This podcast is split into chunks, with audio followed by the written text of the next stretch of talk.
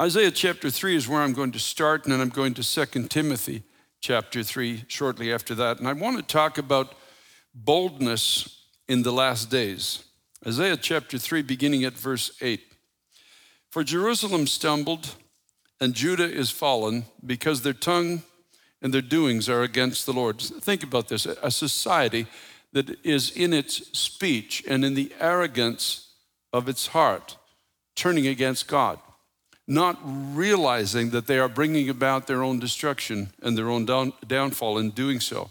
Somehow, boldly believing that though they say things that are against the revealed word and the revealed will of God, that somehow there are no consequences that are going to be incurred because of this. But their tongue and their doings are against the Lord to provoke the eyes of his glory. The look on their countenance witnesses against them, and they declare their sin as Sodom. In other words, they are involved in sin that the Bible calls evil.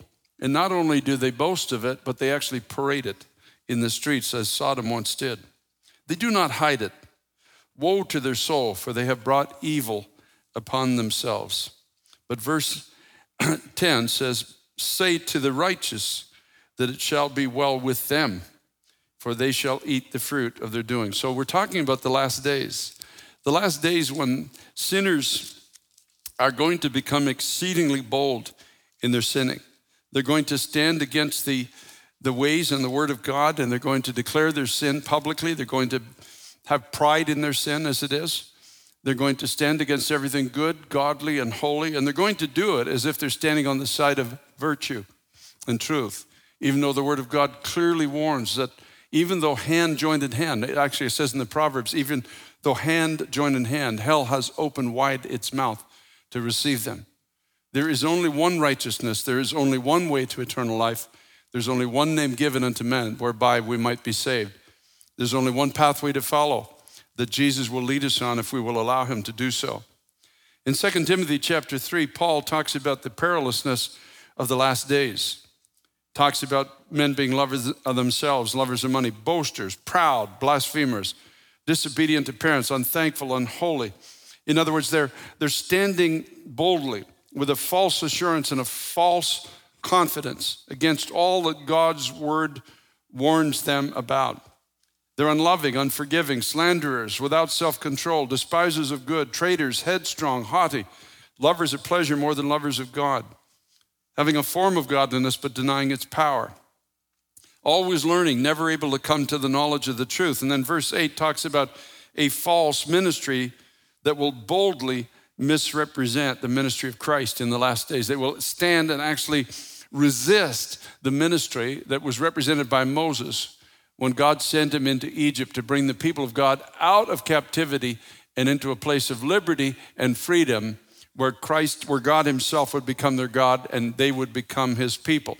So there will be a ministry that actually resists this freedom and they, they propagate another gospel. They propagate some other forms of truth. They stand, um, Paul warns Timothy as, as two sorcerers actually once did who had some kind of a, a faux spirituality and they were they were drawn to power and they wanted access to power. They wanted access to admiration and the people's uh, being spoken well of in, in front of the people.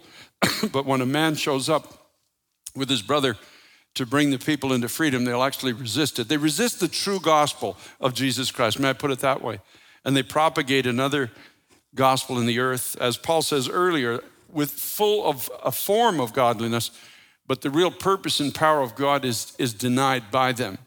And of course, that purpose we know is to bring men, women, and children out of the darkness of sin and into eternal life through Jesus Christ, and to have the purpose of God for their lives outlaid before them so that they might grow in the grace and knowledge of Jesus Christ, and because of Christ in them, become everything that God intended them to be bringing the name of Christ to reputation in the earth, and ultimately bringing other people into freedom through the propagation of the gospel of Jesus Christ and the ministry of the cross. Now, this is an era we're living in today where that boldness is on full display. They display their sin as Sodom. They boast of their evil. They call evil good and they call good evil. The people of God are now being vilified as haters and dividers, and, and it's, it's getting more, the, the, the vitriol against God's people is getting more severe all the time. And, and we know historically where that could lead, and it could become a very, very difficult time for many of the people of God who want to stand up and live for truth. That not going along with this evil agenda, we will be called dividers and haters and ultimately considered unworthy of even being partakers of this new formed and newfound world order.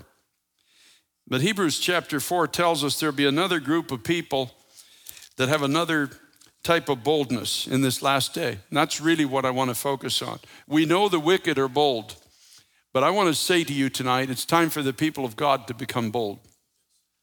It's time for you and I, as, as Sophia said tonight, it's time to knock and it's time to seek and it's time to ask.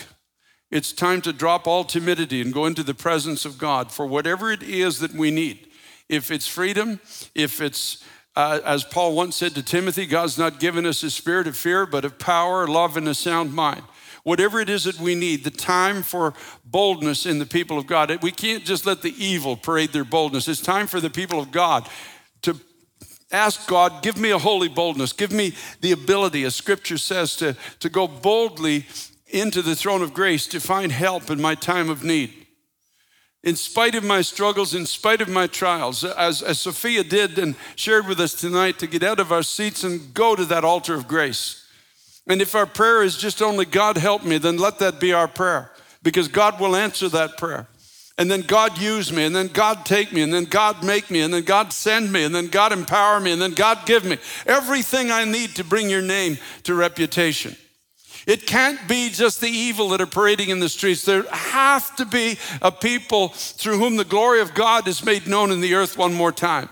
A people who are not just an argument about the existence of God, having knowledge but denying the power, as Paul says, but a people who know the power of God, a people who can say to this generation, Let me tell you what God has done for me. A people who stand not in the strength of their natural abilities, or cower under the voices of those who are parading their sins, but a people who stand up in the strength of God. And even though they might be facing tremendous opposition, remember the scripture records when Stephen stood on that day and gave defense for what he believed just before his life was going to be taken. It says, even the sinners there, they beheld his face as if it, he looked like an angel. The glory of God was upon him. And I have to believe because there was a a young man there called Saul was holding, holding the coats of those who were about to kill Stephen. I have to believe that was the moment where, where the, the prods of God, the, the conscience of God began to touch him. Because later on on the Damascus Road, the Lord said to him after he had began to speak to him, he said, It's hard for you to, to push against these prods of God that are trying to move you in a different direction. And I believe that seeing the countenance of Stephen was the, maybe the first pang of conscience in this enraged lunatic that was out to kill everything else unlike him and his worldview that he possessed at the time. Hebrews chapter 4, verse 14 says, Seeing then we have a great high priest who has passed through the heavens, Jesus, the Son of God, let us hold fast our confession. For we do not have a high priest who cannot sympathize with our weaknesses but was in all points tempted as we are, yet without sin. Therefore, let us come boldly to the throne of grace that we may obtain mercy and find grace to help in time of need. Let us come boldly to the throne of grace. I, I, see in this last hour of time that we're now living in, I see the addicted, I see the afflicted, I see the marginalized, the depressed, the nobodies and nothings of this society suddenly rising up and boldly coming into the throne of grace. Not, not groveling, not coming in uh, with our heads hanging down in shame, but coming into the throne of grace as invited sons and daughters of God. That's where the boldness comes from. We, we are family. We are called children of God. We have the right to go to the throne of God. He says, Come in. It really infers coming into the throne of grace with confidence in our heart that, that we're coming to a God who wants to bless us, who wants to enable us, who wants to empower us. As, as, as Isaiah once said, or the Lord said through Isaiah, Come, all ye lame, come, ye maimed, come, ye blind, come and buy milk and wine and sustenance without money and without price. Don't stop trying to procure your own future and your own strength. Come to me and I will give you the things that you need and you require to live for me in this and every other generation. Come boldly to the throne of grace. I, I, I want to challenge those that are, are living for God. It's not just the marginalized, the addicted, but those that are already living for God. It, it would be a fallacy to say we've, we've come as far as we can go.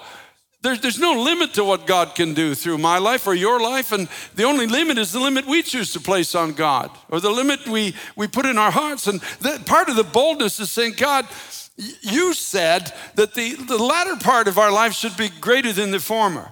You, you, you showed us in Scripture that whatever we ask for, believing we shall receive. You, you didn't put an age limit on moving mountains and seeing them cast into the sea. You told us we could tread on serpents and scorpions and over all the power of the enemy, and nothing would by any means hurt us. And you, there was no little asterisk at the bottom of the page and said, I'm only speaking to people between the ages of 18 and 49. You didn't do that.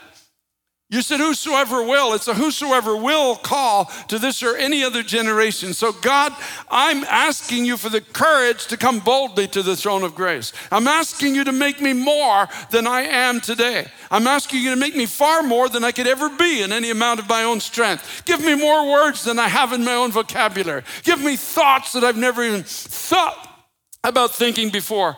God, do things in my life that are so far beyond me that when I get to the end of the race, I could only, all I could do is jump up and down and say, Only God could have done this. Only God could have done this. Give me a voice that stands out in this confused marketplace where the wicked are boasting of their wickedness. And give me a voice to stand up and say, Let me tell you what God has done in my life. Let me tell you who God is. Let me tell you what God could do for you.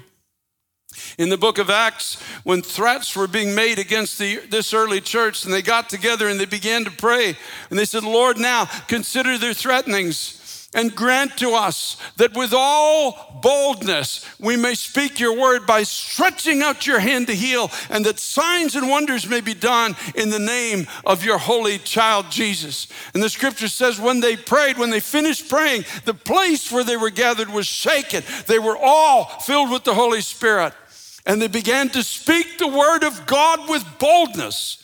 It doesn't mean arrogance, it doesn't mean being argumentative, it means confidence. They spoke the word with confidence. Let me give you an example of what that looks like. Jesus can set you free. That's speaking with boldness. Jesus will set you free if you will turn to Him. He will save you. He will give you His Holy Spirit. He will transform your life. You will become a new creation. Your life will have meaning and value and purpose so far beyond anything you could have ever imagined it could be. That's called speaking the Word of God with boldness, an open declaration of who God is and what God does. I remember one time I was coming home. I had taken my middle son to a hockey game or tournament, I forget what it was, and I was coming home with a couple of other players in the car. And back in those days, we, you know, there was a small church, small salary, small car, the whole thing. It was a miracle we could fit all four of these guys in the car. And we're heading home and we stopped at a, at a hamburger place and everybody at this we're in line at a burger king or whatever it was and everybody's counting their pennies. And my son jared was i was at the back of the line he was at the front and he turns around to his friends and says put your money away guys my dad will pay. Now that was a boldness there was a confidence in it i wish he would have talked to me about it before he said it but i would not dream i would not dream of embarrassing my son. I don't care if it's next week's gas money. I, it didn't matter what I had to pull out, uh, uh, where I had to find the money and where it was going to come from or what budget it was going to be taken from. I would not dream of embarrassing my son in front of his friends. How much more? When we stand, he stood with confidence. My dad will pay. It was a, it was a, a fait accompli, as they say in French. It was done. It was going to happen. And I did. And, and you, all these hockey players suddenly were supersizing everything. And one hamburger turned into two or three. And it was just like it took everything I had. But I would never have dreamed of embarrassing my son. How much more? When we stand with confidence and we just tell somebody, Jesus will save you. Jesus will change you. Jesus will give you a reason to live. Jesus will heal your family. Jesus will restore your marriage. Jesus will give you a sound mind. And we stand with confidence. You see, this is the boldness I'm focusing on in the last days. I'm not focusing on the boldness of the sinner.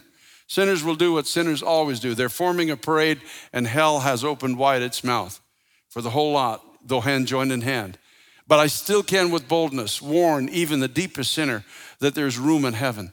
There's room at the cross. There's mercy with God. There can be a reason and a purpose to live.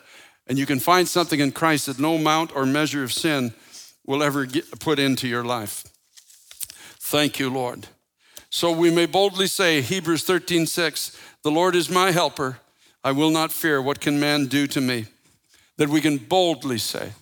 And so I want to challenge anybody that's listening online tonight and everybody that's here in the main sanctuary be bold in this generation.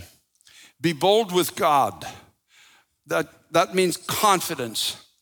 Come into the presence of God with confidence. Come into the presence of God knowing we have a high priest who was touched with our weaknesses. He struggled with the things that we struggle with, yet the scripture says he was tested or tried with them, but yet without sin.